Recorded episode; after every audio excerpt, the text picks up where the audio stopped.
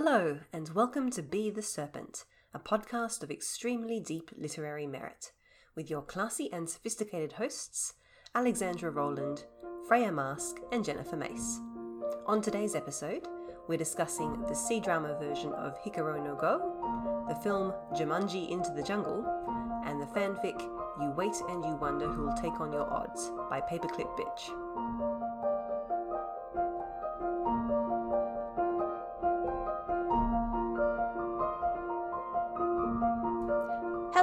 And welcome to episode 87. Let the games begin. I'm Alex and I'm the Illimat one. I'm Freya, and I'm the Trivial Pursuit one. I'm Macy, and I am Ticket to Ride. We are three red-headed fantasy authors. And today we're getting a little bit competitive. We're talking about board games and sort of board adjacent games. This is going to be good fun times, I feel like. Mm-hmm. Macy, did you have a face that you were making there? Mm, And like, are all of them? I guess all of them are board games. I don't know. games. I feel like I don't think of. Go as being a board game. It's but play. it It's is a board literally played on a board. I Board is a very that. important part of Go. I understand that, but It's all right. Well, I think I have. I want to have a conversation later about the semantics of this. So All right. let's save it for Let's yes, not- yes. before before we get into all of that, fellow serpents, what have we been reading? I have been reading, as usual, a variety of genres. Um, I sped through a rom com which is being brought out later in this year. It's called The Charm Offensive by Alison Cochrun. And this is an MM romance about a bachelor on a bachelor TV show falling in love with his producer. Nice. Amazing. This sounds familiar. Yes, it's a very fun setup. It's got a lovely cast, and of the two leads, one of them has OCD and panic disorder and anxiety, and the other has depression. And there's some nice sort of conversations around what it means to be demisexual and on the ace spectrum. And the hmm. supporting cast is really fun. It's like a you know queer found family, so that was really a good, enjoyable read. I also read a thriller which has just come out. It's called The Last That's a little different. yeah, I picked it up because I've been trying to get a little bit more into horror. And this mm. writer, Catriona Ward, had been mentioned to me as someone who writes literary horror. Mm-hmm. So this book is called The Last House on Needless Street. After reading it, I think it is more of a psychological thriller than horror, though it does have some mm-hmm. horror aspects. Uh, I found it a really interesting read. It's the kind of thing you can't really talk about without spoiling the central conceit. Uh, but it is about a man who lives in the last house on this street called Needless Street, and the three narrators are him, uh, his daughter who lives with him sometimes, and his cat. Oh. And the chapters narrated by the cat were fantastic. Uh, but there's also, you know, the disappearance of plenty of girls in that area and a young woman who moves into the house next door because she's convinced this man was involved in the disappearance of her younger sister mm. years and years mm, ago. So mm-hmm. there's lots of twists and obscurities. And I found it a really interesting read. But I probably, yeah, would describe it more as a psychological thriller than an out and out horror. My immediate mm. prediction is that the cat ate them. The girls who disappeared. Cats do Don't that. cats That's a thing that It is cats a thing do. that cats do. Don't tell me to if I'm right. Don't tell me. Don't spoil me. But that's my guess, Freya. no, Fair no enough. Comment on whether that is actually what happens in the book. Uh, and speaking of animals and creepy places and forests, I also read The Wolf and the Woodsman by Ava Reid. This is a dark fantasy which is also coming out quite soon. Uh, and it is what I would say is if you enjoyed, especially uprooted and spinning silver in that tradition of sort of very heavily Jewish fantasy with really lyrical writing and interesting characters and that real rich fairy tale feel, then you'll probably like this. At least the first half is very much, you know, we are in a dark fairy tale forest, there are monsters. Uh, but the, the the central idea of it is that there is a young woman who lives in a village, and she is what the only young woman in that village who doesn't have magic. And so, when the woodsmen, who are a group of soldiers, come to collect the tithe from the village, which is always one of the girls who can do magic, the villagers lie and pretend that she is a seer, and then essentially just kick her out to be taken away as the sacrifice. Mm. Not with her consent, but then monsters attack, and she and the captain of the woodsmen are the only two left alive, and they have to rely on each other to get back to the capital, where there's politics and other fantasy things, but the first half at least is very much enemies to lovers in a dark fairy tale wood with really creepy monsters, very atmospheric. So I think I think both of you would enjoy this. Very good. It also has kneeling. Like a Oh. tortured man overcome with desire and Uh-huh. agony kneeling. It's very good. Wonderful. We love that. Macy has read a couple of books this past fortnight.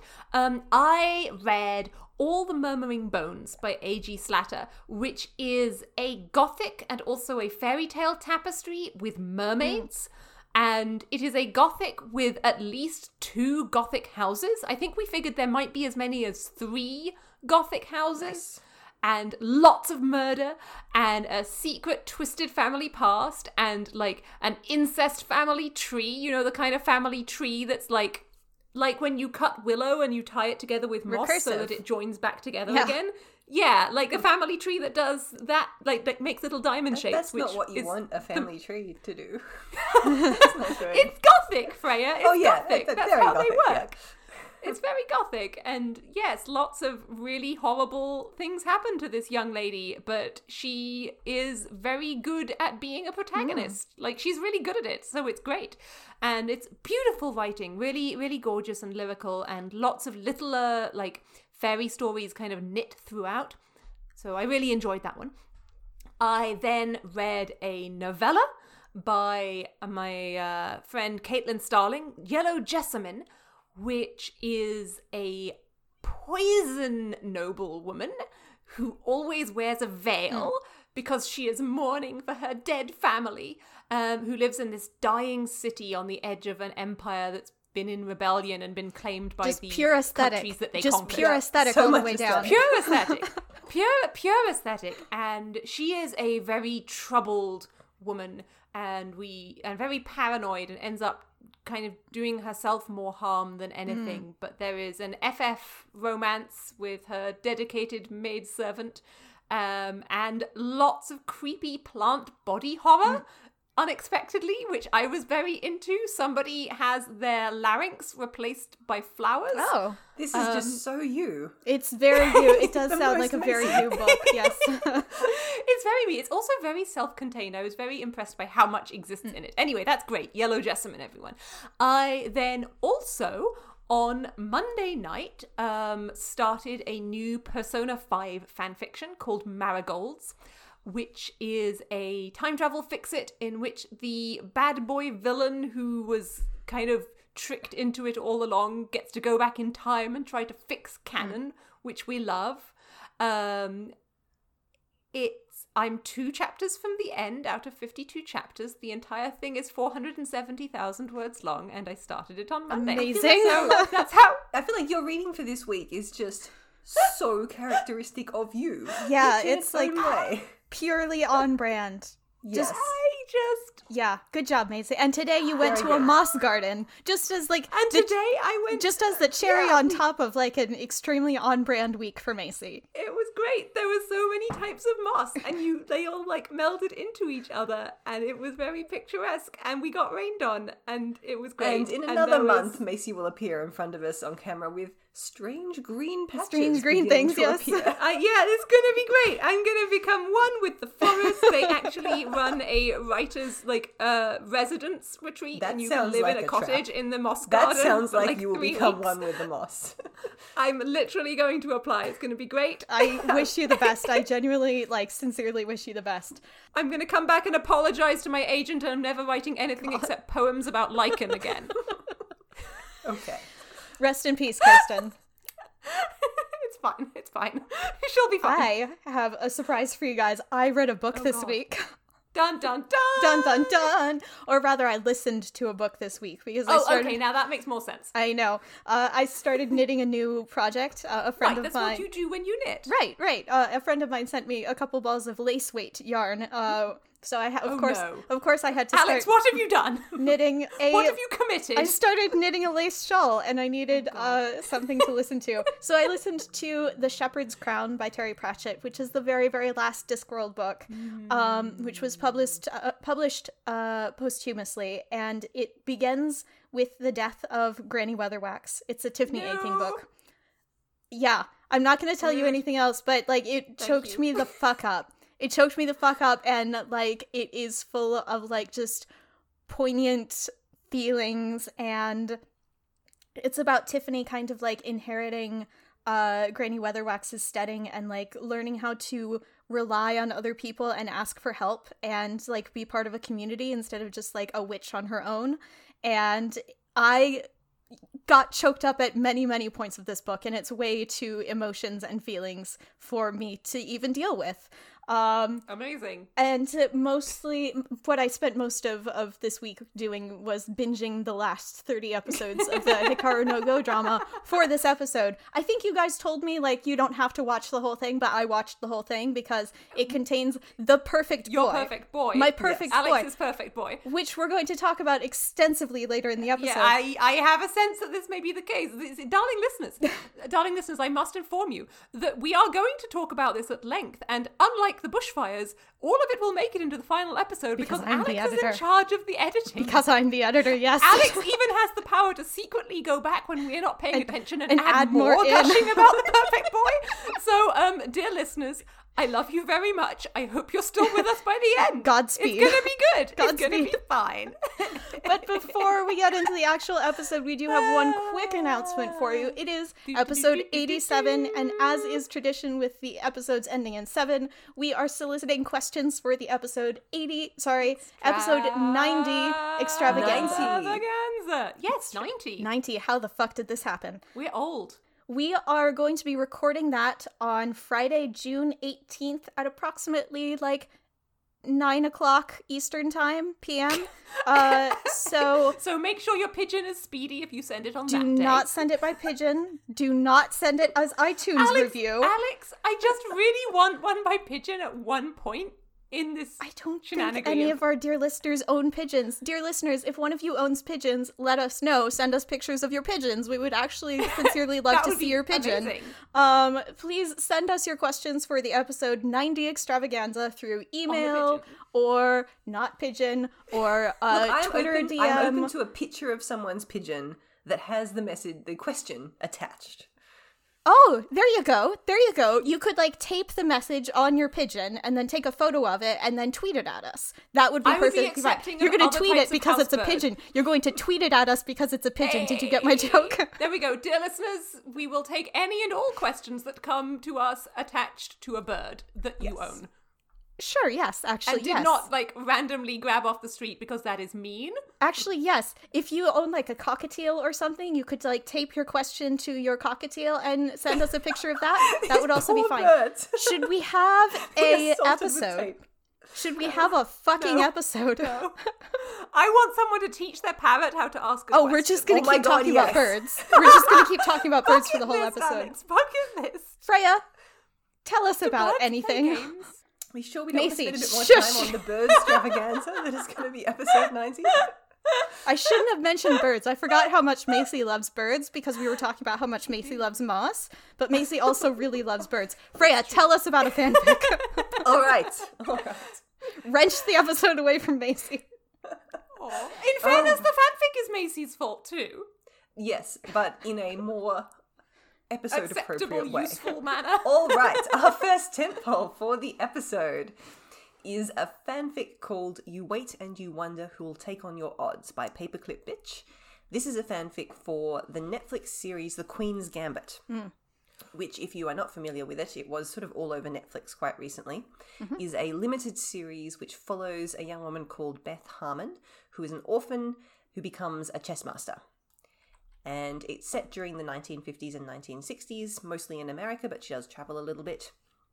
And I had to watch the series before I read the read this particular uh, fanfic because the fanfic is set after the series, and it follows what happens next for Beth. But at the heart of it is an arranged fake marriage, which I love. So for publicity reasons, because she is a young single woman in the public eye, mm. and who is told that she needs to clean up her act. In that everyone is assuming that she is sleeping with all of the other chess players, which, Yep, to be fair, she kind of is. little bit, little little bit. She's doing a mm. little bit of the like Black Widow chew them up thing, I think, through the series. Yeah, mm. yeah. So she and one of her many chess harem of young men, who is a young man by the name of Benny Watts, who wears a cowboy terrible hat, hat. everywhere. Yeah. And a terrible mustache, if I recall. and a terrible mustache. I think it's just because nobody believes that this actor is a grown up. And he had to grow some facial hair in order to have to be taken seriously. But he's a fantastic character in the series, and they decide to enter into a marriage of convenience, which they will pretend is a real marriage, uh, in order for Beth to be taken more seriously. And obviously, there Well- are feelings. There are feelings. Well, specifically, um, Beth making a living as a professional chess player, if you're trying to only make a living off of your winnings, is pretty damn difficult. And so, one of the things that Beth does to make a living is she has segments on TV shows where she does these cool chess moves and impresses people. And so, she is somewhat more dependent on the goodwill of media corporations and thus needs to have an image that works for them as this, you know, uh, wunderkind, but also like squeaky clean Yeah. Mm. young woman. Because it's the 1960s and that's how and it's it be. Yeah, and it's Yeah. sexist. Yeah, yeah, yeah. And like her contract with the TV studio has like a morality clause in it and all sorts of stuff. So So this fic is very long and it does focus on the romance between them and the way that their feelings grow and change throughout this fake marriage, but it also obviously has a lot of chess in mm-hmm. it. Just a little bit. Just a little bit Just of a little bit of little chess. bit. and a lot of detail. It's clearly very well researched in terms of the games that are described, the kinds of tournaments that there are, mm-hmm, mm-hmm. and it really continues the series' approach to chess, which is that if you love it, you love it. If you get it, you get it. It is the kind of thing that can absorb your entire being and your entire life. yeah. which again will echo i think with the next tent pole but mm. um, Yes. i think one of the things that really drew me to this is that the people in this do study chess. They don't just play chess games. They don't just play against each other. They sit down they read these magazines. They pore over articles written in languages they can't even read. There's like someone with a cyrillic dictionary going what the fuck is this letter? I can't tell what this russian chess master did because i can't read this alphabet. Uh, and I really loved that because um, it takes. I think that this is one of the things we see in media where the game is one of the driving engines for the characters. Mm. Is that there's also this sense of study and leveling up a little bit in a shonen anime, how you would have the practicing shooting tennis through a. I don't know, through a goldfish hoop, because they always have very silly training exercises. Yeah, mm. yeah. And the other thing that really impressed me as well is how it drew, how this fic drew chess not only into like what it was about and what it was depicting, but it also used chess to represent this whole metaphor of a relationship, right? Because they mm-hmm. start out saying like, "Oh, this marriage is." castling right it's a way to like save yourself from an impossible situation mm-hmm. and over the course of the the fic it becomes like the lesson that the main character has to learn is that it's not a competition like this marriage. Like they can take turns being the person who is saved and the mm, person who mm-hmm. is doing the saving. Like it's not just a, a one-way thing. So multi-layered metaphors.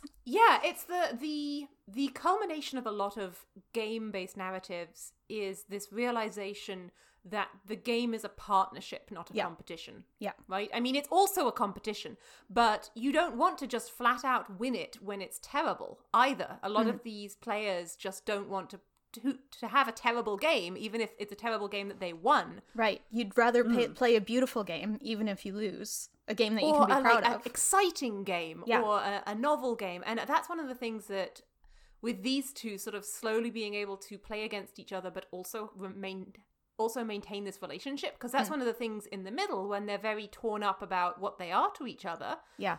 they completely fuck up a professional game. Yeah. Yeah, because they're like too turned on. they're well they're not You were not only they're too turned on but they're too like struggling for control right? Mm. and and so like it by struggling against each other to figure out who's going to win the match they f- are like it's a metaphor of how they're struggling for control in the relationship because neither of them really feels like they're in control at that time Mm. And it's it's a portrayal of two people who would not fall in love with somebody who didn't share this obsession. Yeah. because chess is so important to both of these characters. You can't imagine that they would be happy in a relationship with somebody who wasn't prepared to like stay up until 3 a.m. poring over Cyrillic games and having a discussion about it. But the story itself is the journey to learn if you are if your entire being is about yeah, a competitive game, mm-hmm. can you mm-hmm. actually exist in a relationship of equals without constantly feeling conflict? Yeah. Because you're based your life around conflict, even if it is just a simulated conflict on on a board. Yes. And another thing I really liked about both this and the series is that it does the thing that I think a lot of game and sports based narratives does that really hooks you into a character immediately and it says there is some systemic reason why this person should not be playing this game Yeah. as per the society in which they exist. Mm. And so you see Beth living in this world drenched in institutional sexism Yeah. fighting for what she wants and to be the best.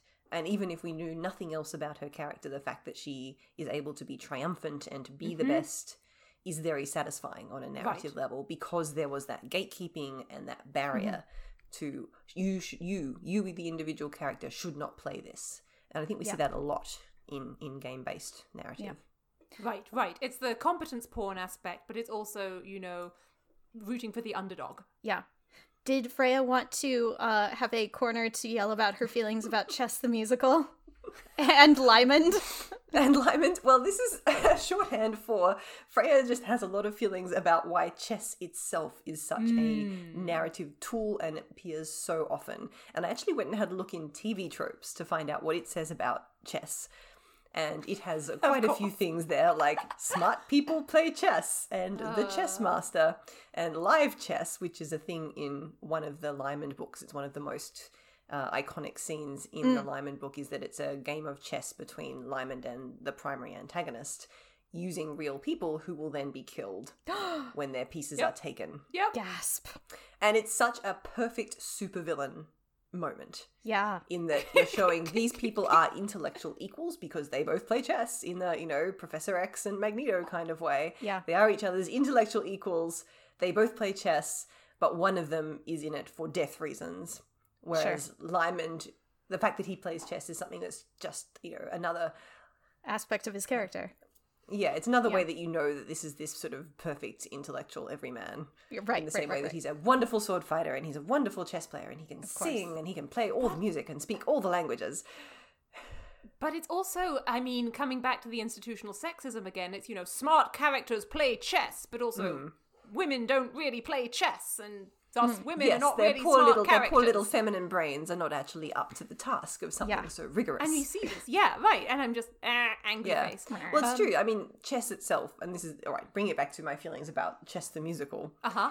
there is something about it that lends itself to fiction in a very odd way for something that is so interior and quiet. And so, Chess the Musical is about the chess championships between Russia and America at the height of the Cold War. So, again, like Queen's Gambit a bit, it is about politics. Mm. And the chess is always a metaphor, but it is Right. also a group of intense chess nerds getting together and singing about their feelings about chess. Sure. While some people dressed in black and white dance and show you the chess game. It's a good musical. It's a good musical. I it's a good like musical, Bront. I think that chess is such a strong source of metaphor in Western fiction, right? Um, it gets used again and again, and even the pieces are all metaphors. They're all metaphors for you know pieces on a courtly board. Yeah, right. and they uh, are- that a king metaphor- that King Arthur might have access to. Who is the queen? Who are your knights? Yeah, and it's and it's a kind of metaphor that is very based in the Western tradition of fantasy. Right. Where do you find kings and queens and knights and castles and, bishops, bishops, and yeah. battles these days? You find them in in fantasy novels. Did you guys see the picture of the Queen giggling? The Queen of England giggling in a cathedral, standing on a black square with a Oh. bishop standing next to her on a Yes. white square, going, You can't get me! Yes, I did see that. I don't think that she was the one who made that meme, but I appreciated that meme. Shall we move on to talking about a perfect boy?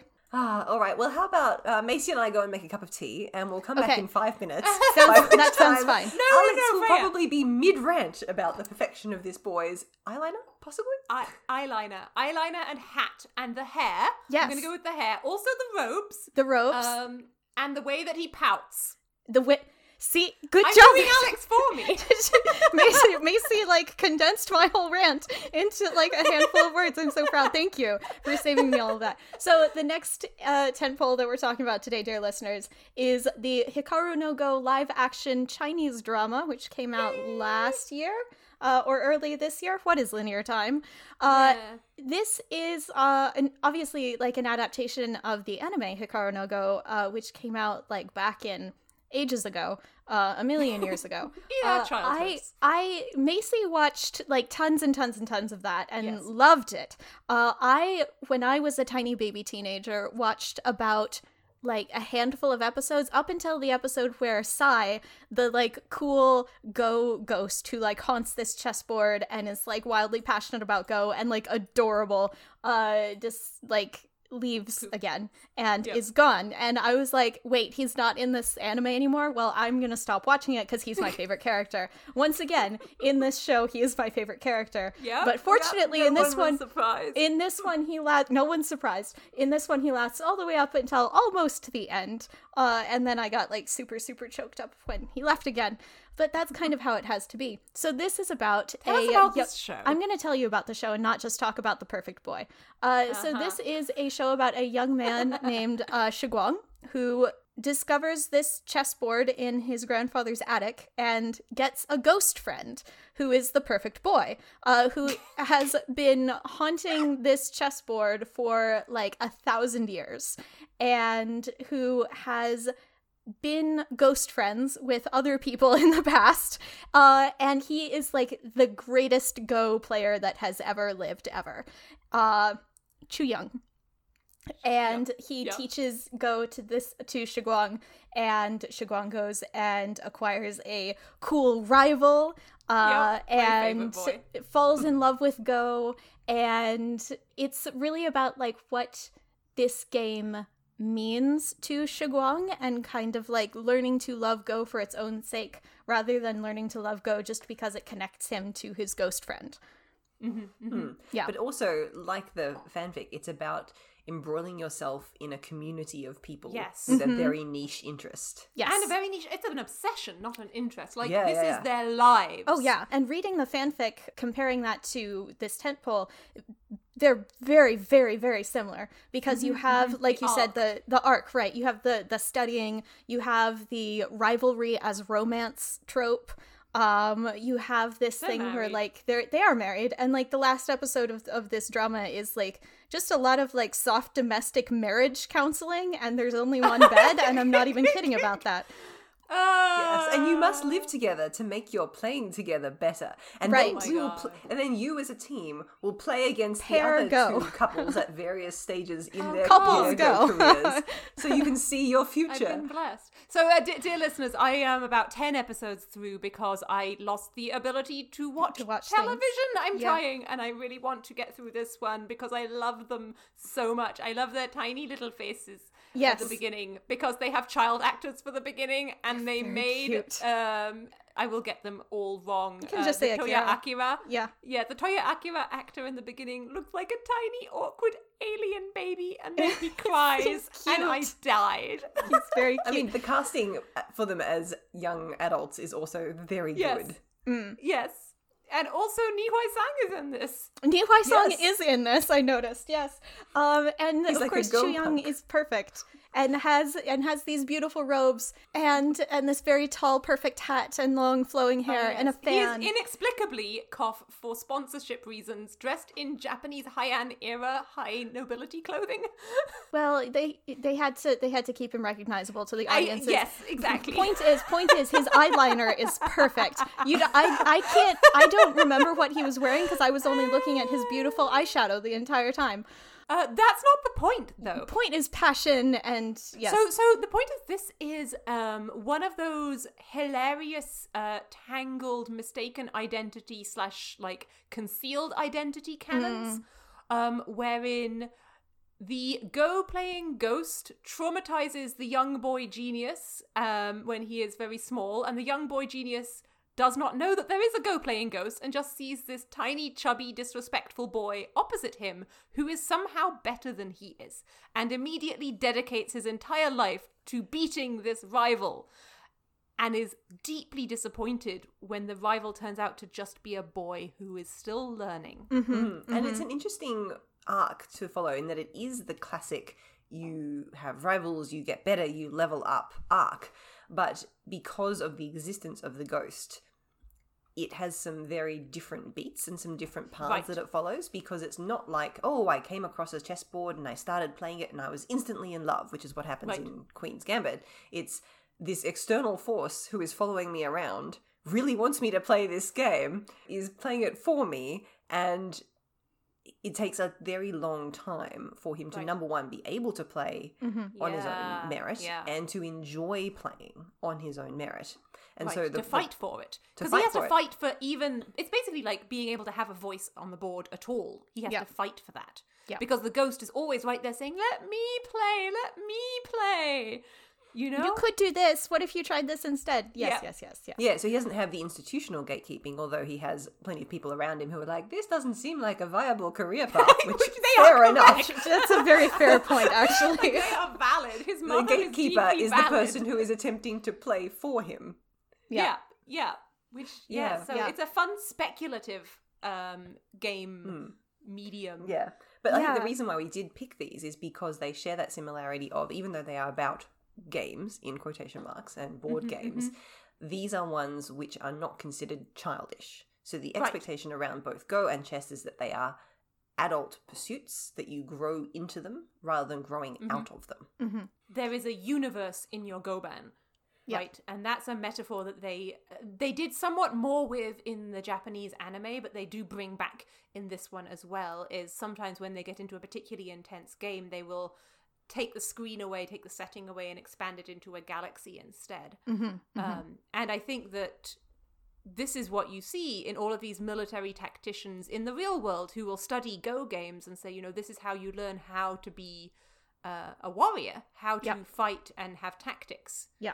Yeah. And I'm sitting here like, I don't think Alexander the Great played Go. Well, probably Maybe. not Go, but other other war games, and we can get Yeah. into that a, a little bit And later. this, and this idea Um, that, yeah, games exist, they may have had their origins in something that had real world applications. yeah. and Right. now they are an intellectual exercise or a hobby that you play through for fun or a sport or a career that you can make money from uh, but at, at their root they may have been something that had real world applications because the idea of a leisure activity that has no purpose in and of itself is something that we're still a bit uncomfortable with going off of, of what you said about purpose like like the one purpose that games or sports have in society is like it's kind of the only objective way to like measure yourself and your skills against someone else.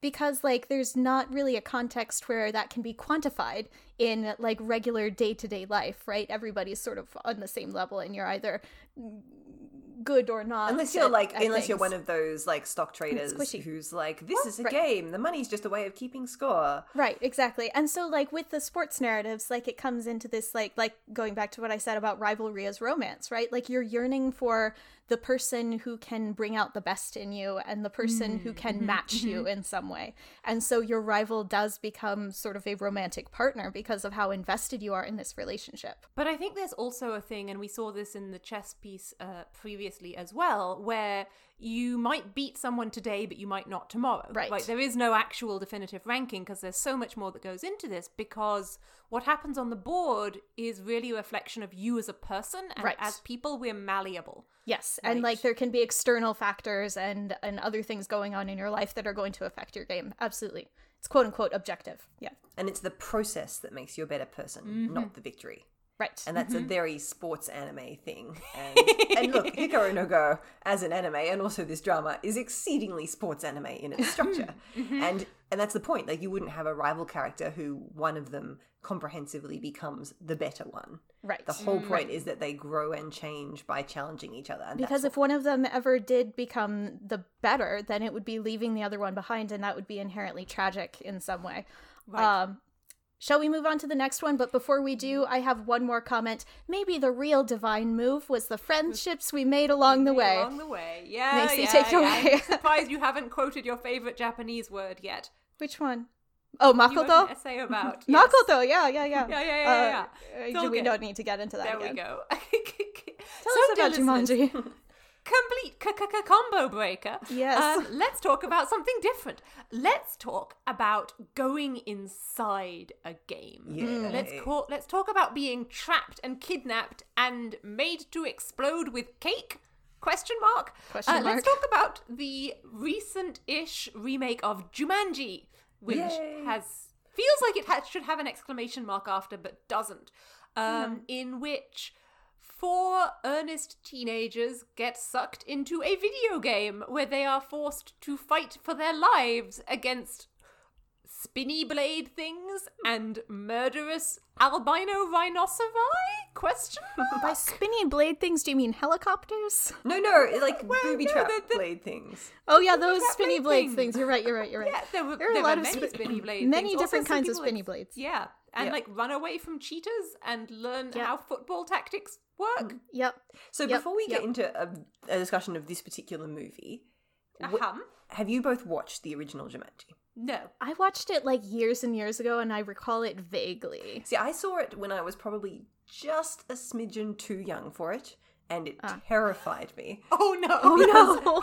Yeah, and there's something about it. I think comparing it to the remake, I found the remake to be funnier and sharper, but also a bit mm. more toothless and less scary. And it's because it mm. is video game violence that runs by video game rules. The at the original Jumanji, it's a board game that people are playing. You don't get initially you don't get sucked into it, although somebody has been sucked into it and they come out of the game.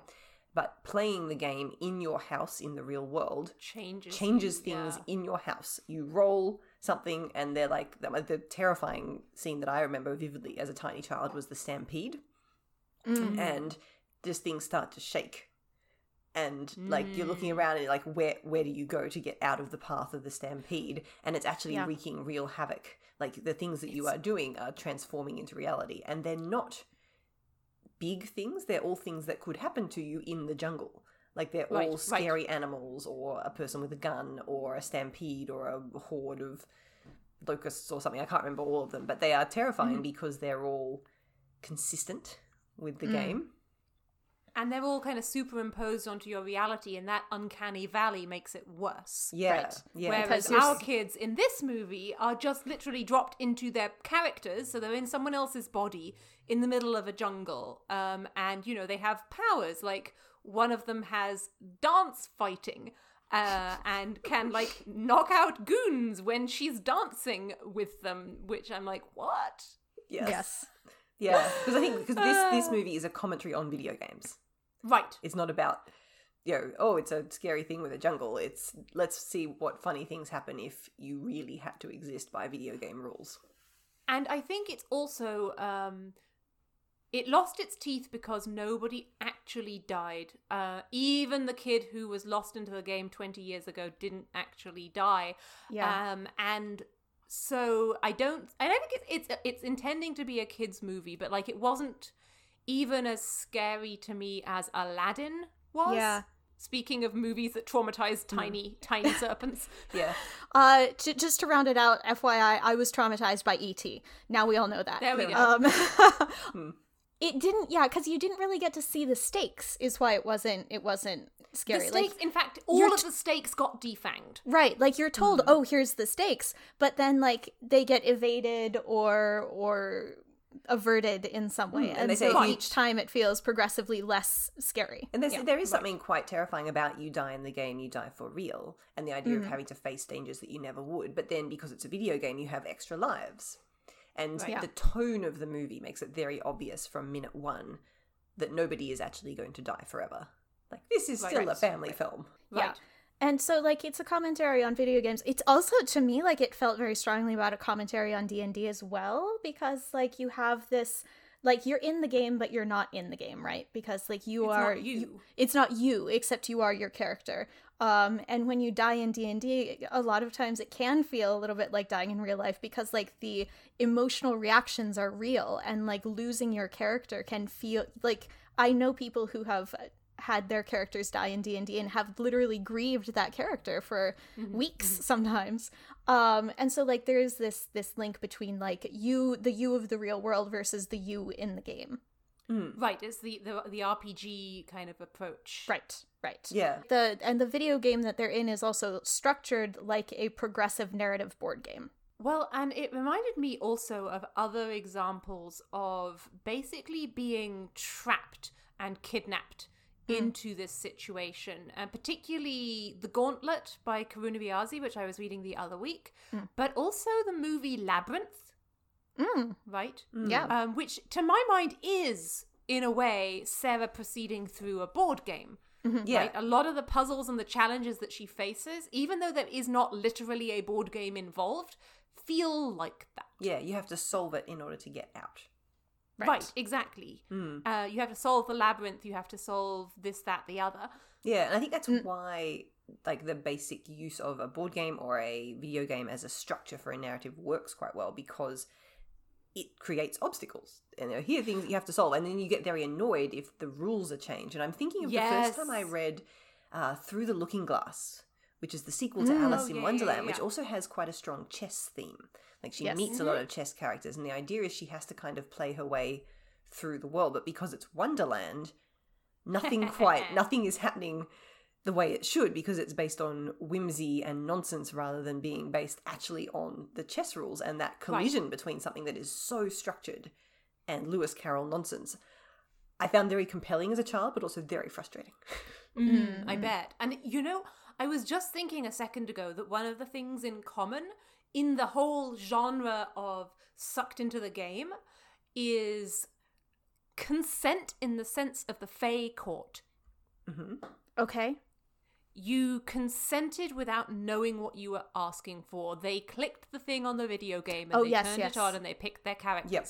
Um, Yes. Sarah called for the Goblin King to come take away her brother. The kids in the gauntlet sat down with the board game and did the role that it asked them to. Mm-hmm. You know, you consented, but you didn't realize, and now there is no way out. Yes. Isn't that that's life? powerful. That's, that's yeah, that's very cool. And before we move on to like a more general discussion, I will reiterate the graphic novel series that I started reading Mm-hmm. Oh, called yes, Die, yes. which is very much you get sucked into the game as a young person. You didn't consent to that. You didn't know the rules when you got in, and it is very much high stakes. You can die. You can be damaged. You will be trapped here. And when you get Hmm. spat back out again, any damage that you took is still there. Yeah, Die is very dark, but extremely good. Moving on, I think that we have a taxonomy to discuss. Yes. Yes, I, Freya. I put this one down as a taxonomy, and then I found that there were more dot points than I thought. So it's quite a lengthy Yeah. taxonomy, but it's a Let's good try to flip through it fairly quickly. Yeah. So basically, this is what do you use games for in fiction? So what what do they actually useful when you have them there? And so the ones that came to mind for me initially were character based ones. So hmm. something that you do as a bonding activity, like you'll see a found family or a spaceship crew or a group of friends playing cards or playing a board game, and it's it is in that sense really just something that you do when you're not you're having downtime. It's a bonding activity and leisure. It can be a flirting or foreplay activity most definitely, especially because of what we were talking about with that idea of rivalry and tension and Right. you know that struggle and that back and forth of power. Especially chess, but other games as well can be used as a character note. If you say this person is a chess master, this person You know something about enjoys them. playing chess. Yeah. You know something about them already. Yeah. Yeah. Uh, I also think gambling, less Uh-huh. so with chess, but especially with cards, uh, Right. can be used, and a conflict plot point. So literally playing a game for something with high stakes. So Sure, Casino Ro- sure, Casino Royale, that high stakes poker game for something that is integral to the plot, and the Lymond game of live chess, which is a you know integral plot point again. But you can also use it as a plot obstacle. So the one that sprang to mind for me here was uh, the first Harry Potter book, Philosopher's Stone, where ch- a chess game is part of something you have to cross to get It's to the a puzzle. thing. Yeah. Yeah. I think there's a lot of ways that games can come up in fiction. They don't necessarily make them central, you know? I, I think that in order to make them more central, there has to be higher stakes involved in them in some way. Um, in the longer term, like like we were seeing with the characters of Shiguang and Yuliang uh, and all of the rest in the Hikaru no Go series. Uh, you dedicate your life, your you study this game, and it really matters to you.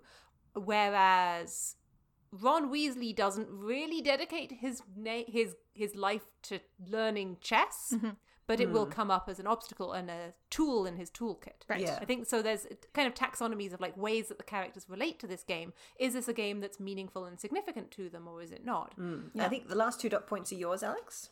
Uh, yes. So the other two things that I uh, thought of for this taxonomy were games as a window on world building, because the games that characters play in a text can give you a, a really vivid sense of the world building of the world. What is uh, what is important to them? What are they focusing on? Um, and I love doing things like that and seeing them. And then the other thing is that a game can be used as a teaching tool for a character, just as it can be used as a teaching tool in real life. Um, either they're teaching a skill like battle tactics, or the game is being used to teach a virtue like patience or how to be graceful in victory and defeat, which can be a very important note on a character arc. Um, And speaking of teaching tools, that brings us to a uh, fun facts history of games corner. Uh, may I may I invite you into my corner?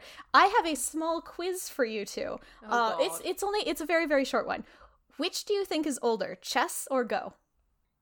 Define chess. Yeah. I Chess feel like chess has gone through a couple more variants. how d- define it however you want. Which do you think came first? If we're defining it widely, then I might say chess. Okay, Freya. I hate this kind of quiz because I'm. You don't have to on- I don't have knowledge. I don't like guessing based on no knowledge. You can This pass. isn't a fun game, fine. Alex. I'm sorry, it was a question. was which do you think? No one's being graded on this. You're not going to fail. Uh, okay, actually, Go is older by a significant amount. Go is approximately two and a half thousand years old. It is the longest continuously played board game in the world compared to chess, which uh, was invented roughly in the seventh century. So it's about uh, 1400 years old these were both kind of used as teaching tools to teach battle tactics um, originally and developed into a hobby and a pastime from there. Uh, and the other sort of big war game that derived from chess was uh, Kriegspiel, which was played by a bunch of, in like the uh, 18th century, 18th and 19th century, by a bunch of young German uh, officers in training. And Kriegspiel is the beginning of RPGs. It's kind of like the the the granddaddy of tabletop role playing games because it had a map and it had two different teams and it had crucially a referee. And whenever you wanted to move your your troops around, you would write your move down on a little piece of paper and you'd hand it to the referee, and then the referee would read them out, and he was in charge of moving things around the field. So he was like the game master, right? I like this because the implication is you could also play it You have to long distance by correspondence, like Yep. chess. Yeah. Yeah. You would Yeah. write down what your little men are going Right, to do, right, and then right, you send it by pigeon, possibly, to your opponent, and you both have a little game board set up with. Well, and I mean, this is one of my Ma- Macy's two two citations of chess corner.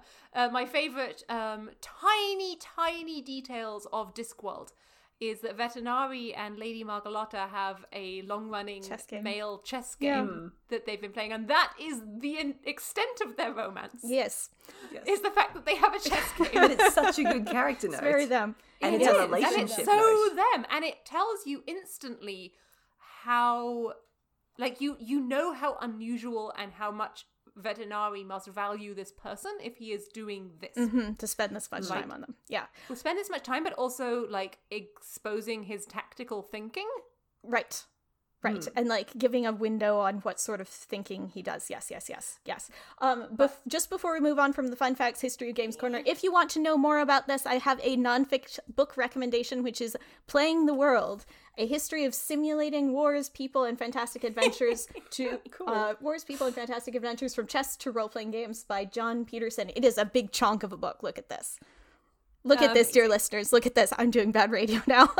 Amazing. But actually, when I said that I had two citations, I did Oh. in fact mean that I had two citations and that there would be a second one. oh, wonderful. Um, which is that when we were talking about the flirting and foreplay usage of games, Uh. I got distracted trying to find the title of this one because I was remembering uh, vintage Harry Draco fanfic. Do either of you remember Checkmate By no. whom? By Nardi? No. in which Draco challenges Harry to a secret game of dare chess in the seventh year. And they slowly, I guess, fall for each other while trying to suborn each other, while also like magically forcing each other to do stupid shit Oh, every time they lose. Yeah, Rivalry is romance. The reason it works, this kind of thing, as a romantic arc is because you can start with almost anything. You can be friends, Right. you can Yeah. be rivals, you can be outright enemies because what you are doing is competing and attempting to win. Mm. Ah, so good. So good. I so love good. this chess romance. Macy has a small taxonomy for pieces of media that are actually embedded in games or that games are embedded in them. And I posit, and I'd be interested in you guys' thoughts on this, that you can either have it embedded as in a game where the characters have a vocation or a draw to that game, and the characters are choosing to play it. They've dedicated their lives to it. We see this in the chess. We see this in Go. Uh, we see this, I would argue, in oh fuck the Yu-Gi-Oh. Mm, hmm But Taxonomy Half One is the game like that is almost the religion of the character. Yeah. Right? It's their drive. The second is game as a situation. Right? You can have a piece of media like Battle Royale, like the Hunger Games, um, where you get trapped in a situation where you have to play this game, or, or where you choose to play this game so someone else doesn't have to. Um, and I was wondering if that maps to what you guys see, or if you see any other ways to have an entire novel or an entire movie be about a game. I think if it's central, then yes. I think you can have them incidental with a lot of the things that we talked about in the last taxonomy. Mm-hmm. But if it's central, then the entire thing has to be either building up to or showing a series of that game. You have to show the game being played. Right, Mm-hmm. because because there's it has to be crucially if it's if it's at the core of the narrative, it has to be crucially important in one way or another, and those 2 mm-hmm. options are internal, I, i.e., emotionally, Right, right, right. vocation, or externally, which is Right. occurrence in like the event course, that's yes. happening around. Hmm. And it does depend on what you want to do with that character. Like, what is the point mm-hmm. of their attitude towards the game? mm-hmm. Yeah, you're right. Like, the people who are in Jumanji, the people who are in the Hunger Games, they didn't have a choice about Right. this. It is a thing they have to do, uh, and it is externally inflicted on them, and it produces plot and it produces character development. Right. Whereas something like the Queen's Gambit or something where you're doing it, I'm doing it for the love of it. The pursuit of the game uh, is what catalyzes their character development. Mm-hmm. They are actively choosing it, and that's what helps Right. them to change. And that's almost their virtue, right? They're expressing virtue through their dedication and honorable behavior um, and leveling up. Right. And look, and you can show it as a weakness as well. Like I think a lot of the point of the Queen's Gambit, both series and fic, is that because Beth is so dedicated to chess, she ends up becoming quite self-destructive. In some ways, it talks a lot about her addictions uh, with alcohol and um, and with pills, but it's all considered to be part of the pursuit. Like she is self-destructing in the name of this thing she loves. So it's not always a virtue. I think they're showing a flip side of her love for the game and her determination to succeed against the odds is a virtue, but her obsession is something that she also has to come to grips with in order to wrestle demons. Right. Hmm. Right. Hmm. because like to be the sort of person who can be like just wildly wildly good at chess, you kind of do have to have an addictive obsessive personality and that can be as you say both a good thing and a very destructive thing. Mm. I think we enjoy watching it as narratives. We like Yeah. watching somebody who is that obsessive. Because for most of us, that's not the kind of person that we are. And we would find that exhausting to have all of our emotional eggs in that one basket and to have the freedom and ability and opportunity to throw ourselves so obsessively at one thing. Yeah. It's something that we can live through a character in a very satisfying way because we know it's not actually feasible.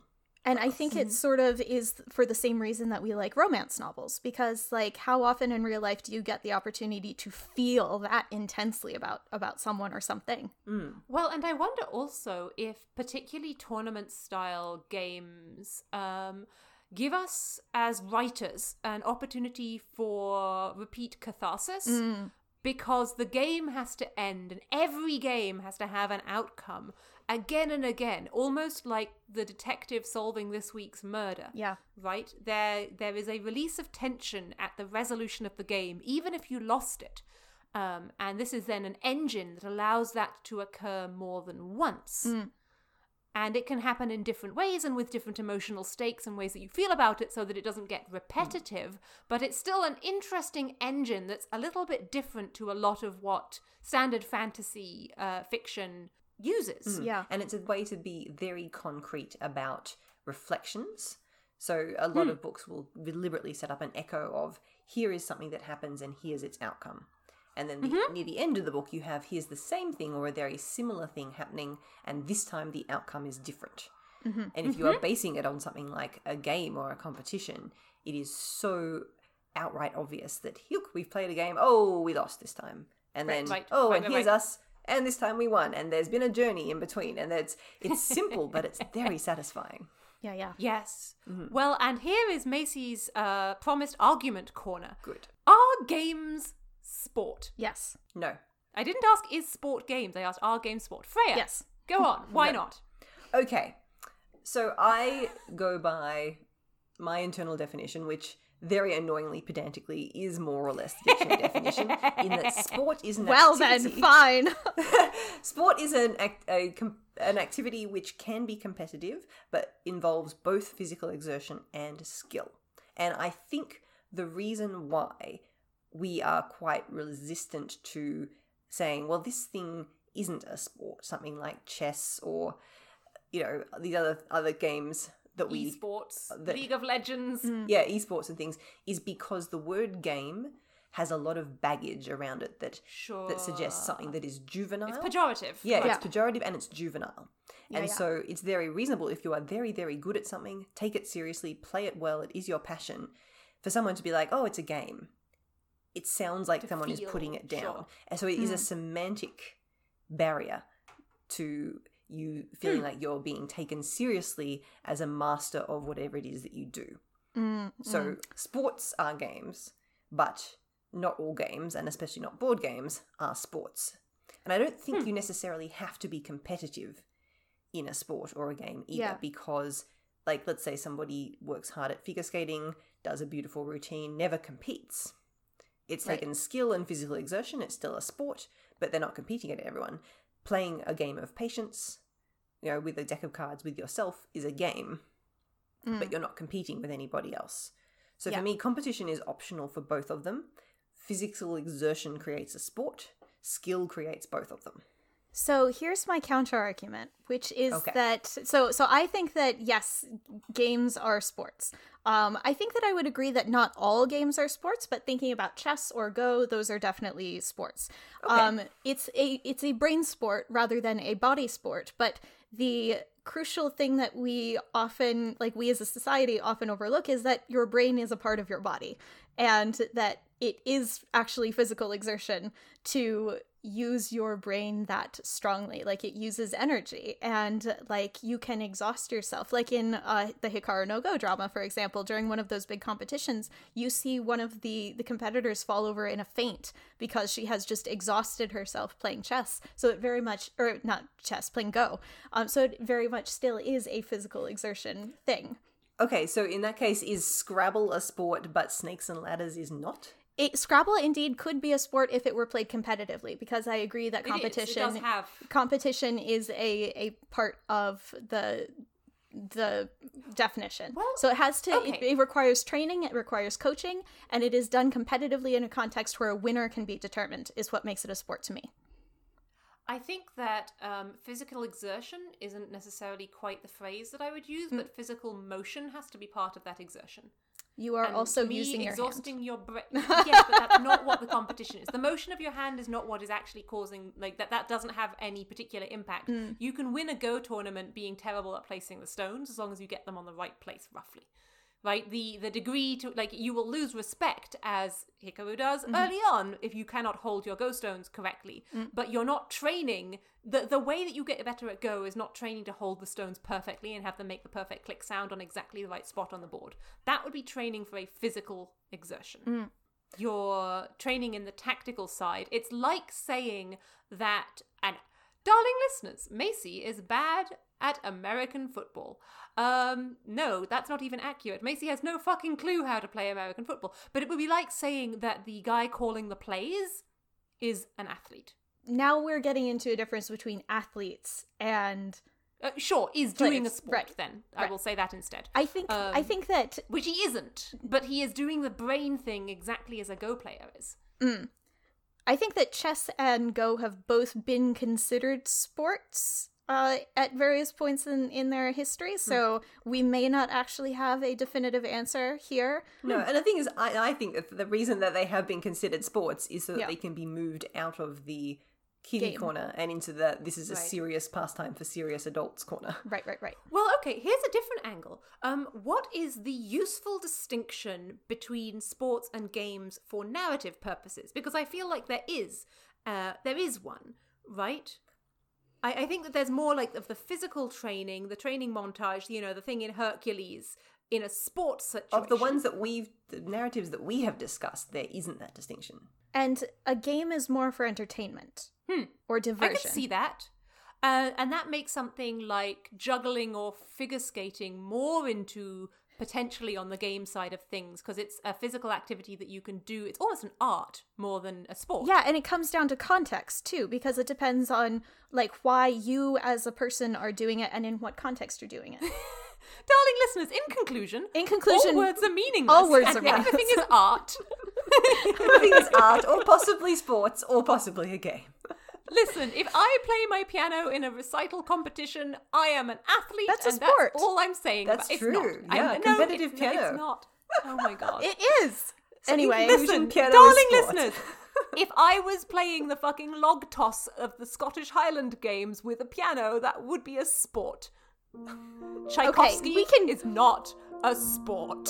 It No could matter be a how sport many in the right bassoonists I context. yeet across the stage. It could be a sport in the right context. I'm ending the episode.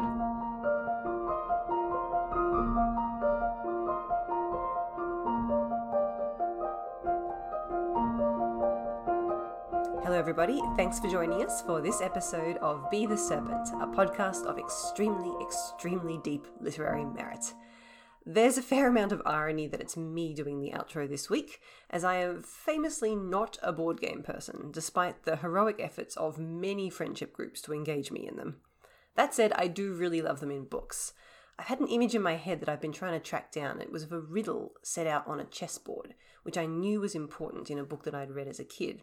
And I'd done a bit of research and worked out that it's an Australian book called The Grandfather Clock by Anthony Hill, which is about a girl who becomes trapped in a clock and then has to solve puzzles and riddles to get out.